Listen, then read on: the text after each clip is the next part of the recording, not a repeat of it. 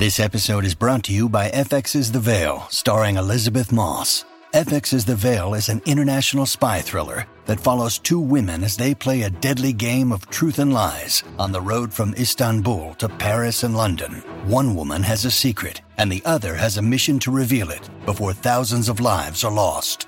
FX's The Veil, now streaming, only on Hulu. Get ready for the greatest roast of all time the Roast of Tom Brady, a Netflix live event happening May 5th. Hosted by Kevin Hart, the seven time world champion gets his cleats held to the fire by famous friends and frenemies on an unforgettable night where everything is fair game. Tune in on May 5th at 5 p.m. Pacific time for the Roast of Tom Brady, live only on Netflix.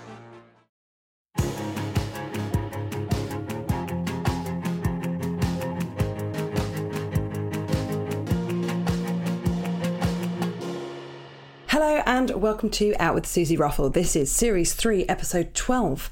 Hello. Thank you for listening. Uh, thank you so much to those of you that got in touch last week after Shon Faye's episode.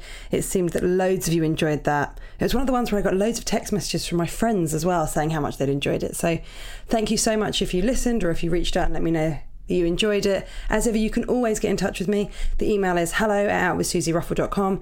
I'm also on Twitter and Instagram and Facebook, but I'm rarely on there if I'm honest. I'm rarely on Facebook. Um, first of all, I'm going to start with a little apology. Uh, my voice is very croaky because it's currently 6.45 on a Sunday morning, and this is the only time today that I have to record uh, the intro to the interview. Don't worry, I didn't do the interview this early. Um, but that is because I am very excited to be part of a new Comedy Central series which starts this Thursday at 9, which is the 20th of May. Uh, at nine o'clock, it's called Yesterday, Today, and the Day Before, and it's a female fronted topical show. And this week I'm doing it with Sophie Duker and Maisie Adam. It's a rotating cast of brilliant women, and I'm very excited to be part of it, but it means I'm, I'm just writing on it constantly and working with the girls, and we're going to the studio tomorrow to record, and it's all super exciting. But it means this is the only time I can do the intro, and it means that you get my morning croaky voice. So I'm sorry about that, but hey, this is all I could do, so we're here. Uh, I hope that you're all having a good week. Uh, I think we've got a really great interview coming up today, but as always, I will share a couple of listener emails. I mentioned the email address before. If you want to get in touch, please do. Okay, let's share this one. I will also let you know that during this email, I use a um, a, a queer slur, which some of you might not like. Um, but I'm just sharing a story, and I think it's totally up to people what language they choose to use. Okay, here we go. Please say this in a chirpy way I love so much. Thank you. And I apologise for my ramblings in advance. I'm writing to you this evening from my garden, which I've called the Purple Patio. I named it after the Pink Palace, which in It's a Sin, which I know we both love. I do. You then tell me your name, which is a beautiful Irish name, um, because you're Irish, and then you make reference to the fact that we're both Irish, which I loved because um, it means that you've listened to the Brainerd C. Titley episode. I'm coming to you with a suggestion for a guest, and the reason why I think he would be a fabulous guest lies within my story. I grew up in a rural town in the Midlands. I'm slightly younger than you at 25, and unlike you, people around me had representation of what gay was, although I didn't make the connection. I was first called a faggot at five in the schoolyard. Growing up, the taunting got worse, although while at an all boys primary school, it wasn't at its worst. When I went to secondary school at 14, me and my then school friends were divided into two different schools. The boys who went to the different secondary school gave me horrendous bullying, to the point where I couldn't walk down the main street of my hometown. The boys who joined me at secondary school asked if the only reason I hung out with them was because I fancied them. These boys I was in creche with. I was devastated, so I hung around with the girls instead. Side note, this is five years before the marriage referendum for reference. While I was walking to meet friends at 6pm on a Sunday evening, I got attacked. I got called a faggot from a car, and it's the first time I ever stood up for myself. A 24 year old, six foot man attacked me and caused a lot of damage to my face and teeth. After this, I moved home for a year, where before starting school, an immediate family member told me to walk more straight to not draw attention. This was not homophobia, but pure fear for my safety. At 16, I came out to my mum. I remember us watching EastEnders and saying, What if I didn't like girls? What if I liked boys instead? I remember physically looking for the words in the air to see if I could put them back in my mouth. My mum was fine. She said that she knew. Later that night, we were chatting and she asked me if it was a phase. I said no because years before I'd already accepted that I would never have kids and I didn't want them to get bullied for having a gay dad. I didn't want my family to feel awkward if I kissed my husband at the wedding reception. For that reason, I would never marry. She cried. I will always remember that day, not for being the day that I came out, but for being the day that I broke my mother's heart. Since then, in 2015, the marriage referendum took place. In 2015, queer people had to go from door to door in Ireland and ask for permission to be treated like everyone else. In 2015, and this is why I need to be brave, I did not vote, and facing the shame around that is my biggest fear to date. I was so wrapped up in internalized homophobia that I didn't believe marriage would ever be an option. I'm so ashamed. In one county in Ireland, the referendum passed by nine votes. Nine people. I know 18 homophobes that could have changed that vote in that county. A year or two later, I was watching TED Talks and I stumbled on a TED Talk from Panti Bliss, also known as the Queen of Ireland or Rory O'Neill. And if you don't know, Panti Bliss is a drag queen. She described my experience, my shame, like nobody else. Her words were like poetry and ignited a fight within me. Rory is an icon. He's a happily married HIV plus role model in Ireland and he's my hero. Since then, I've worked on embracing myself. I'm a resilient, feminine, rugby playing creative who works as an accountant. Have you ever seen so many contradictions in one sentence? And Suzi, I effing love every minute of it. I can now imagine myself having kids, and I'll also get married one day if I find the right person, but only in Vegas. I know I can't describe the video enough in words or ever do it justice, so I've attached the link. Uh, you can find it on YouTube if you want to watch as well. You should watch it, it is absolutely brilliant. If you don't reply to this or even read this email out, please watch the video. And if you decide to reach out to Rory, please read him this email. I've seen him in person, but I've been too shy to speak. Maybe one day I'll be brave enough. Next time you're in Ireland for a gig, I'll be there. I'll buy you a pint of Guinness and the crack will be mighty. You've been a godsend in this pandemic. Your interviews have made me laugh and cry, and I recommend it to everyone. Much love, P. Thank you so much. I think you're absolutely right. Panti Bliss would be a brilliant Panti Bliss or Rory, who whatever I should call them. Um, would be an absolutely brilliant guest. I am going to uh, reach out to them for series four, and if they're available, maybe they'll come and chat to us. Um, and I highly recommend the TED Talk that our friend from the email recommended. Uh, TED Talk Panti Bliss, you'll find it. It's absolutely brilliant. Thank you so much for getting in touch. I hope you have a lovely time. Maybe you're listening to this right now on the Purple Patio. Um, thank you for reaching out. And I'm so pleased that you've enjoyed the podcast. And it sounds like you're absolutely smashing it now, in spite of. In spite of feeling like you need to be a bit braver, it sounds like you're getting braver all the time. Okay, let's go to another email. Hi, Suzi. I know you hear this a lot, as well you should, but your podcast has been a bit of a revelation to me, and it's absolutely incredible. Please keep up the good work. I've been particularly enjoying learning more about experiences of your trans and asexual guests. Thank you for being so inclusive. I'm a bisexual woman. However, I only accepted this relatively late in life. I always knew, but I always pushed those non heteronormative thoughts away. Section 28 really did a number on all of us in the LGBTQA community in the UK who are old enough to be affected by it. For most of my life, I forced myself into believing that I was straight. Nothing I was taught at school, by my family, or in the media told me anything other than this was a viable option. It finally all came to a head when I realised I didn't love my wonderful boyfriend of many years in the way that I felt I should, and I could no longer hide that side of me. I eventually managed to tell him everything.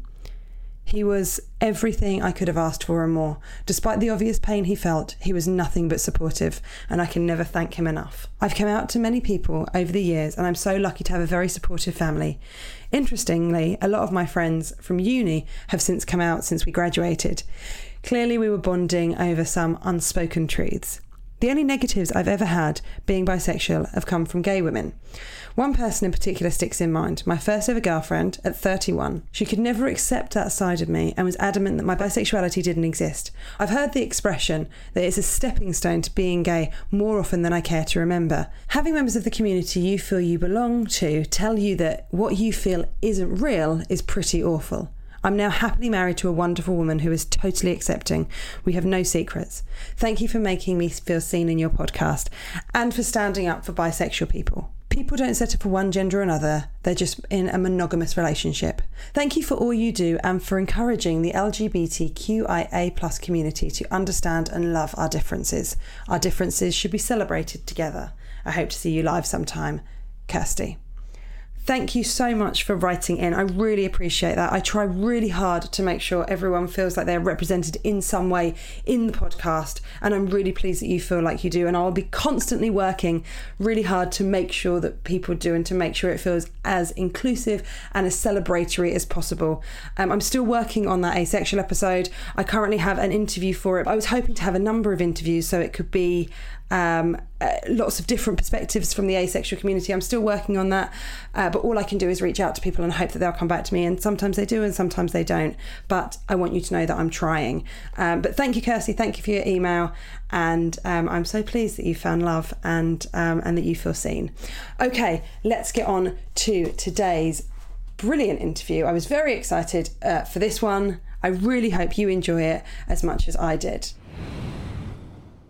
Hello, listener. I am very excited for today's conversation. Ryan O'Connell is an American writer, actor, director, comedian, LGBTQ activist, and disability advocate.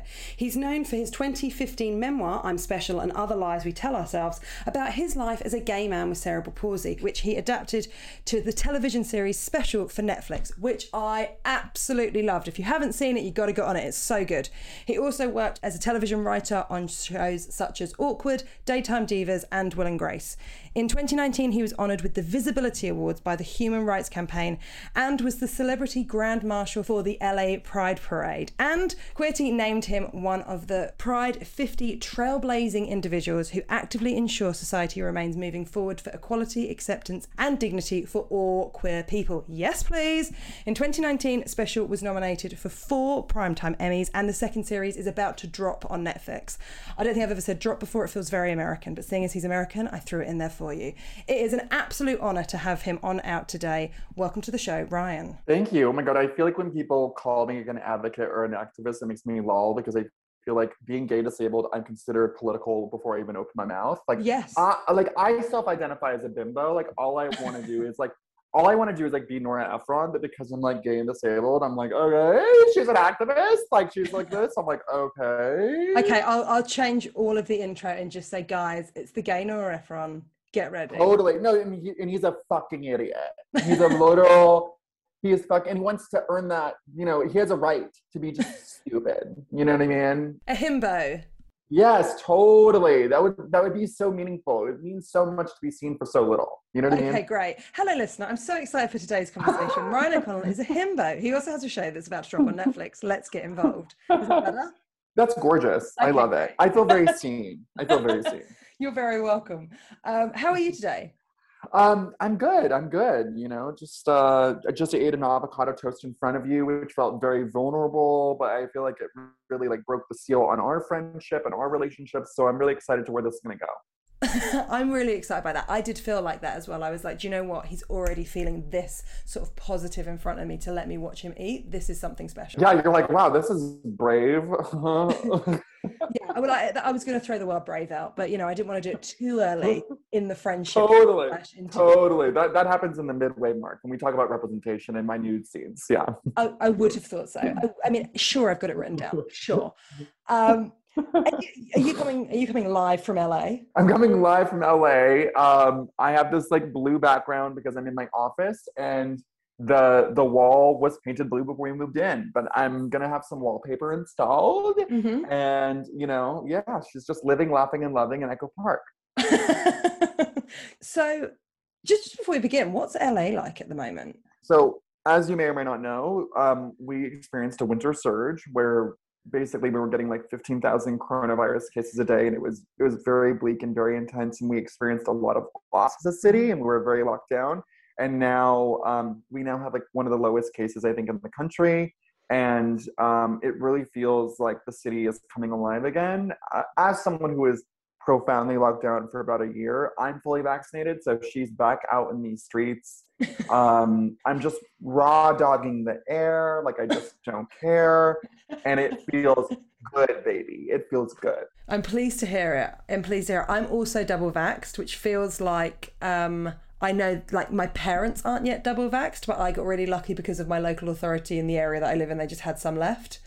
So now I feel like there's elderly people that probably should have had my vaccine. I got my vaccine that way too because I knew very early on that our city wasn't going to give a shit about anyone with a disability. So I was like, okay, she needs to take matters in her own hands. As old as time. And I got a vaccine that would have been thrown out, like an overfill vaccine. Me and. I, I don't feel bad about that because even even when I went and got the extras, I, I saw that there was one extra dose that they just threw away. And so, how are you feeling about the? As I mentioned before, I really loved Special. I thought it was really great. Are you excited to share the the new series? And are they half an hour episodes this time? They're a half hour. They're they're just a like a real TV show, ma. um yeah no i'm really excited there there's been two years between season one and two and that's because of coronavirus and i feel like i've been living with season two for so long we started writing it back in september 2018 um Oh, that's a long so it- time. it's a long time. We sh- we shot the first four episodes and then we shut down because of the pandemic, and we finished it in October of 2020. It it feels like it's been a long, winding road, but TBH, like, what about the show has ever been fucking easy? Um, so it feels really good to give birth to it. Like I feel like I'm fully crowning, and as a as a man as a man, I can say that because that's my lived experience. Absolutely. I'm, and I'm pleased you have. Um, for anyone that's listening that hasn't yet seen Special, I don't want to like put it in my word. Like, can I have it in your words, like what it is about and what? Yeah. Sure. story- Um, If you're not sick of doing that for people, I'm sorry. No, no, no, please. Um, Special is about a 28 year old gay man with cerebral palsy named Ryan who is living a very arrested development life. He lives at home with his mom, but then he gets hit by a car and he starts a new internship where people think his limp is from his car accident. And Ryan decides that being seen as an accident victim is much easier than being labeled with having cerebral palsy, which is something people don't really understand. So he decides to rewrite his life as an accident victim, and it gives him the courage to go after the life that he wants. And how much of it, because I've read the article that you wrote about coming out of the disabled closet, but how much of it is true? Like, how much of it did you, how much of it is sort of created and how much of it is like drawn from your life? The inciting incident is true. I, I did get hit by a car. In real life, it was much more serious, much more harrowing. I was in the hospital for a long time. I had multiple surgeries. However, um, I did move to New York after my car accident, and people just assumed my limp was from my accident. I had a lot of internalized ableism surrounding my cerebral palsy. I, I never felt like I belonged in the disabled community because I had a more mild case. So to me, becoming an accident victim was a way for me to feel like a true sense of belonging for the first time. Now, that being said, when you lie about who you are, spoiler, there's going to be problems. Um, but at the time, I thought I was doing this amazing life hack and life was going to open up to me in this new, exciting way. And to be fair, it kind of did. It gave me the confidence to like get laid and like be with boys. Because again, like Ryan, the accident victim deserved all the dicks in the world, but Ryan, the CP sufferer, deserved none. Um, so that that journey is true. Um, but everything else is pretty fictionalized. Like I lost my virginity at 17. I moved out when I was 18. So I was much more, I think, evolved and self-actualized than our sad character of Ryan. I loved that Ryan in the show loses his virginity to a sex worker Mhm. because all of the stigma around that, it's such a beautiful scene. It's so tender and sweet. And was that really important to you to have for it not to be, I don't know, to, to for it to be sort of, let me get the word, like, let me get the words right for how I want to explain what I'm trying to say. Was it important? Yeah, you better. I'm gonna cancel your no. fucking ass. We've already talked about cancelling me, so I, I'm, I'm I'm absolutely terrified. I'm on tenterhooks. Um, but was it was that important to you for it to be like equality for like like all of the characters sort of are having their own? I don't know. There was something about it that I feel like I've never seen on Oh telly. yeah. Right. That was sort of the point. I think Yeah. with that scene I was I was trying to accomplish a lot of different things. Number one, I, I wanted to go- show gay sex for what it was because I feel mm-hmm. like gay sex representation in TV and film is really bleak. It's like either it's two gay guys fucking secret in the woods and it's very like internalized homophobia vibes, or it's like very porny and eroticized and it's like mm, mm, mm, it's like perfect abs, like fucking like bunnies, etc., etc. So I really, really wanted to create something that felt very realistic and true to life. Mhm. I also wanted to humanize sex work because I've used sex workers in the past. I'm obsessed, and I think um, they provide an amazing service. And I, I just feel like they have not um, been granted the humanity that they deserve. And also, I wanted to sexualize a disabled person. It's so sad, you know, when you're born disabled into society, they actually cut off your penis uh, and then donate it to science, and then you walk around like a Ken doll. You've been completely desexualized. Um, so that was my way of being like, you know, disabled people are sexy they have mm-hmm. agency they have desires and like you're gonna feel something. Maybe you'll get a boner. We'll see. Yeah i feel like that's exactly i mean i didn't get a boner but that's that's more to do with my anatomy. But i think the scene did exactly right. that that it felt if you know it's hot. It's a hot sex scene and i don't feel like we've seen that before. Totally totally totally. And it's it's important for me when i'm when i'm writing something that tries to accomplish something or say something that I never actually just sang it. Like I don't want to ever be like preachy or didactic about anything.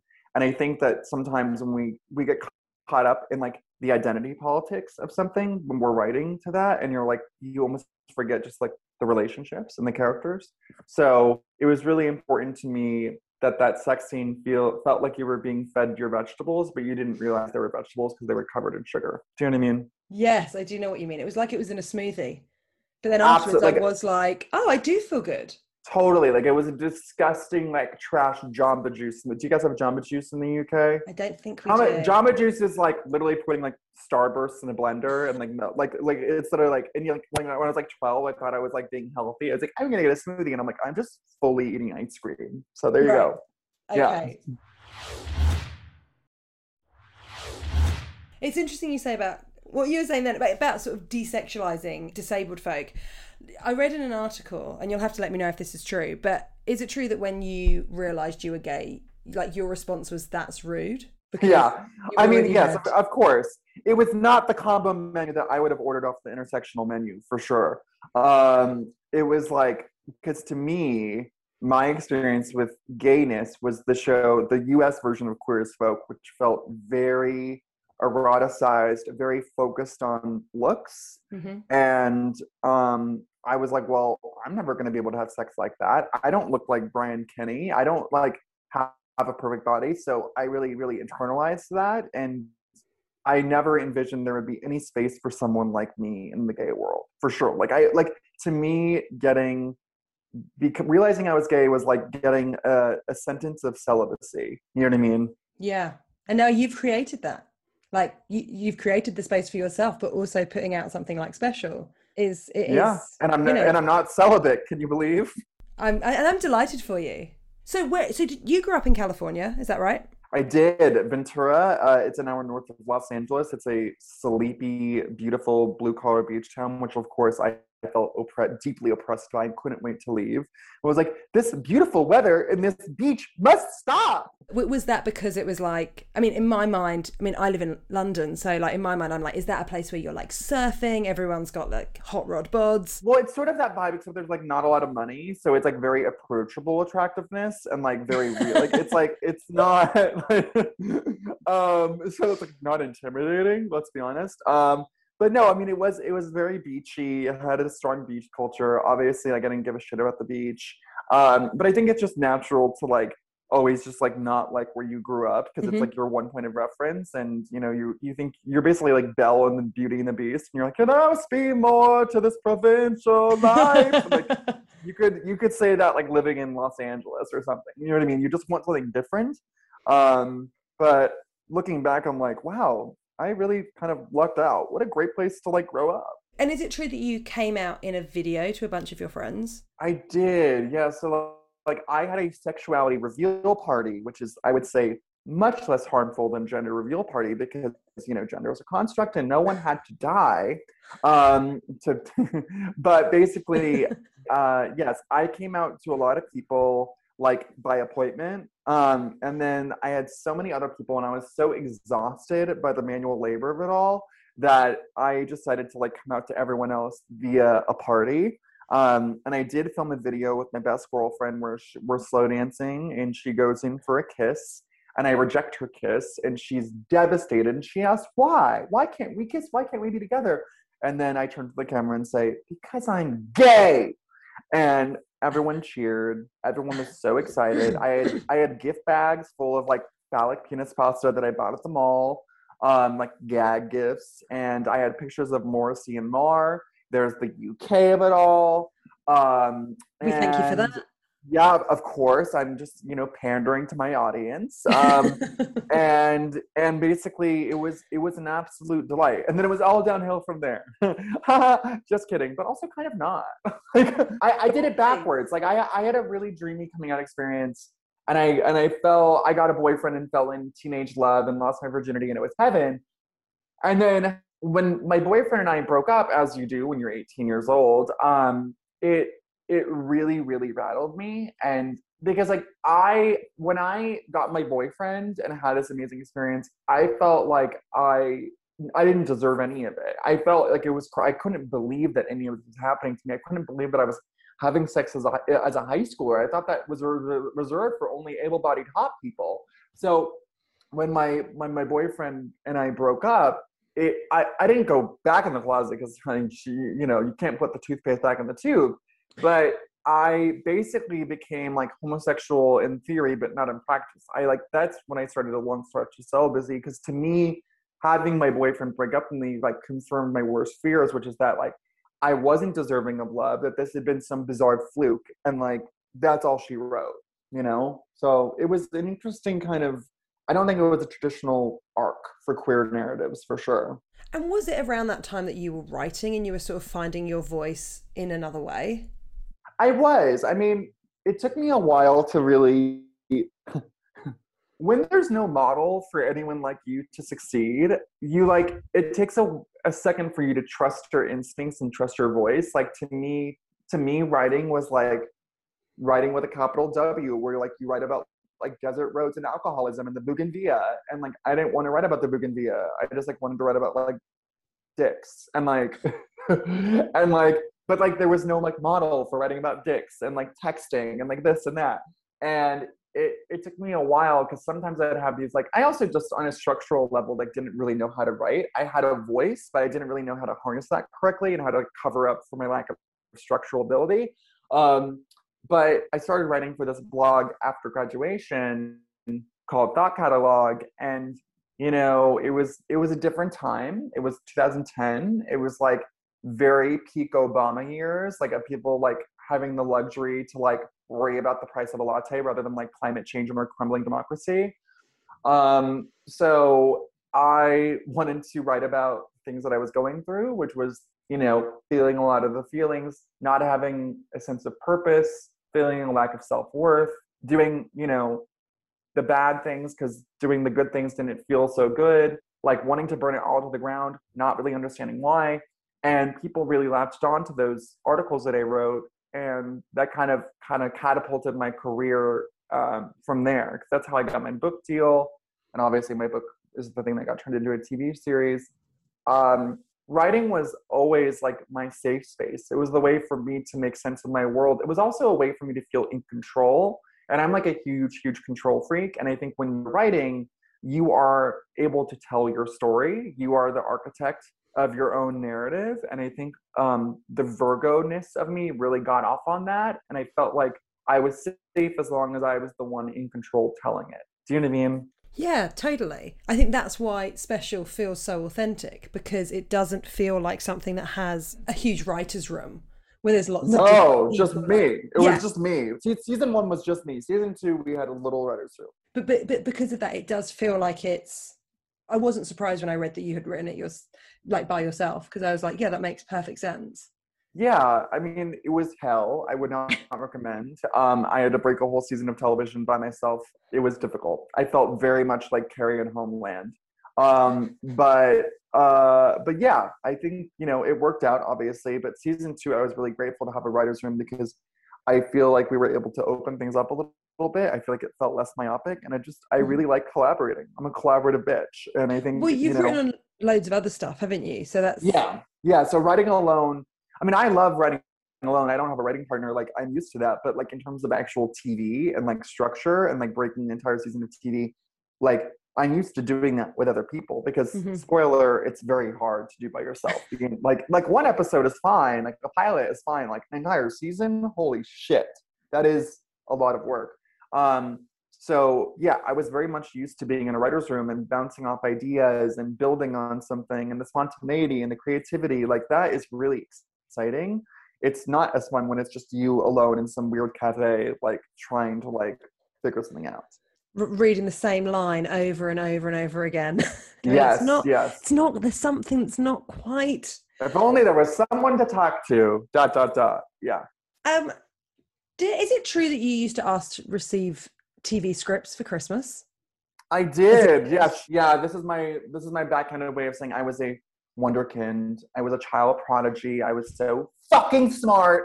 Um, no, I mean I I did. I did. I I was obsessed with TV. I I watched shows with the closed captioning on so that it could resemble a script. I would watch shows and I would keep. I still have my notebooks from when I was like in fourth grade, and I would keep a tally of how many scenes each character was in so I could like assign like who was in the A plot, who was in the B plot, like I could figure it out. Um, so I mean, as a parent, if my kid was doing this, I'd be like, we hit the lottery. Like, thank God. This kid has like a passion, like we're gonna be okay. We might even be rich, you know? Um, but uh, but at the time I'm sure it was very strange. But she knew what she wanted.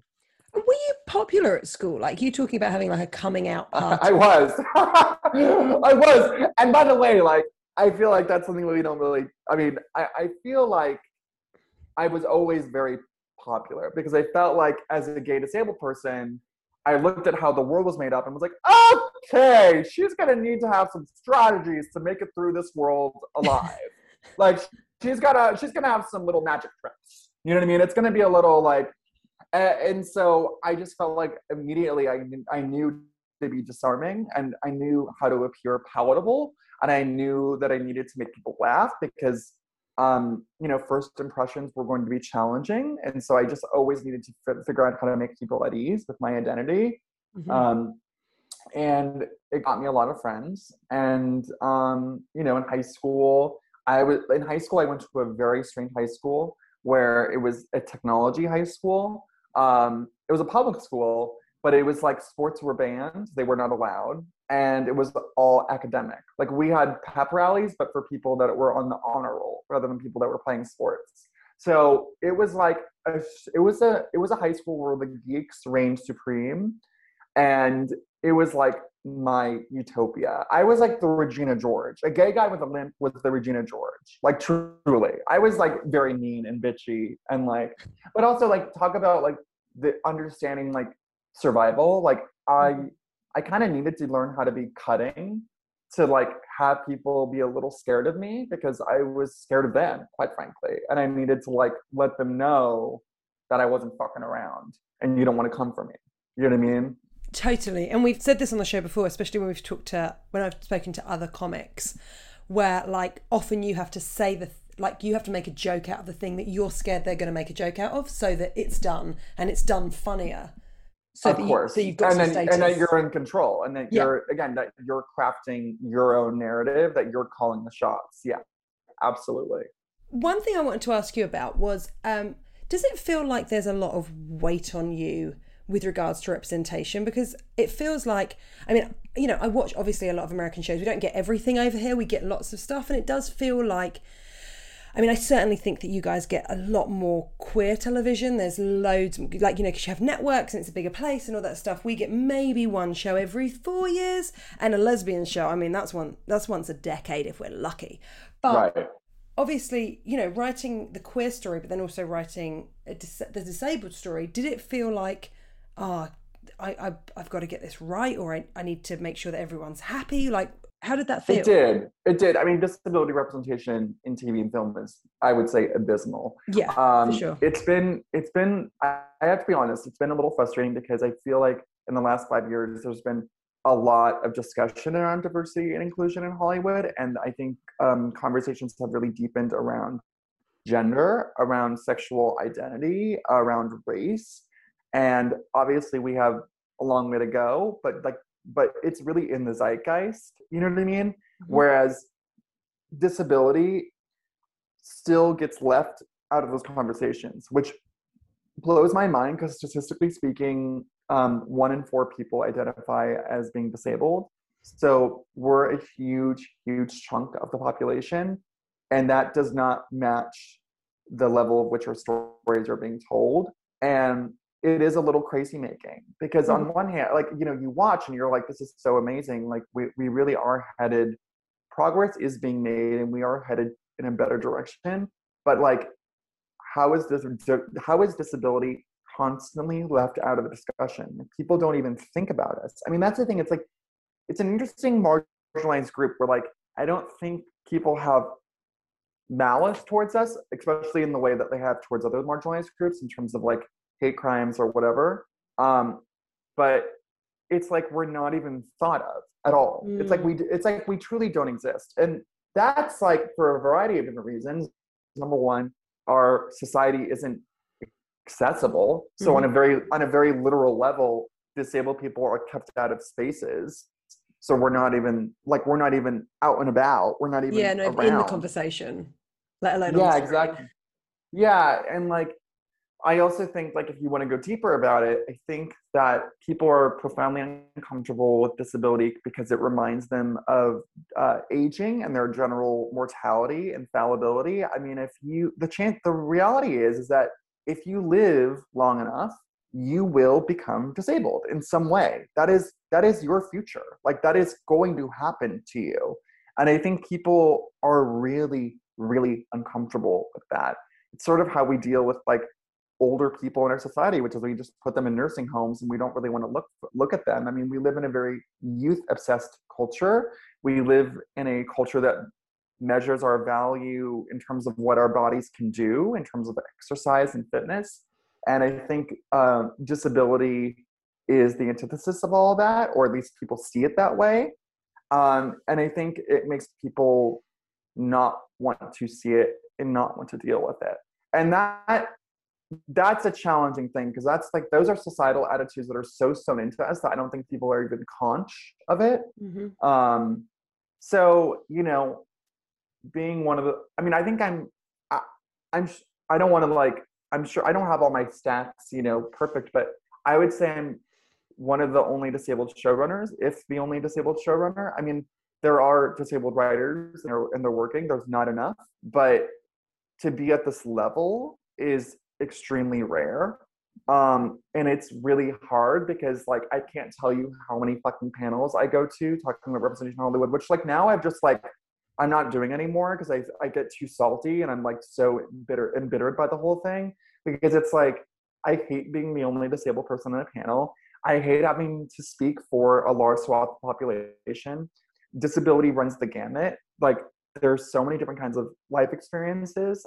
I hate that when special ends, there's no one to pass the baton to. There's no mm-hmm. like, see what I'm saying? Like, like it's actually crazy and so depressing. And I, I feel like Hollywood pats itself on the back. It's like, like we did the, the disabled show, and he was gay, so we get double woke points for that. And then they can be like, well, we're done. We did that, mm-hmm. and um, it's very, very frustrating. I would love nothing more than to have other disabled people with me, and hopefully hopefully like I gain more power in my career where I can like supervise other projects and like shepherd other people and bring them to have their own show. That's really, really what I want. And I think when I even think about like doing press, for example, mm. and you know, um, you know, uh, selling the donuts as it is, it's like a, I see it as a way to gain more visibility, to uh, gain more power so that it's easier to push the content through. Do you know what I mean? Yeah, like ha- sure. having having a bigger name to me is not about fame or recognition. It's like how do I get into a room and make it so this person's like, oh well, we have to buy his shit because he's Ryan O'Connell. Like it's like a, you know what I mean? Like and then it's like ha ha ha. Like so it's all kind of a means to an end for me, and the, the, the end is making it easier for content like mine and other people like me pushing it through and getting it done. You know what I mean?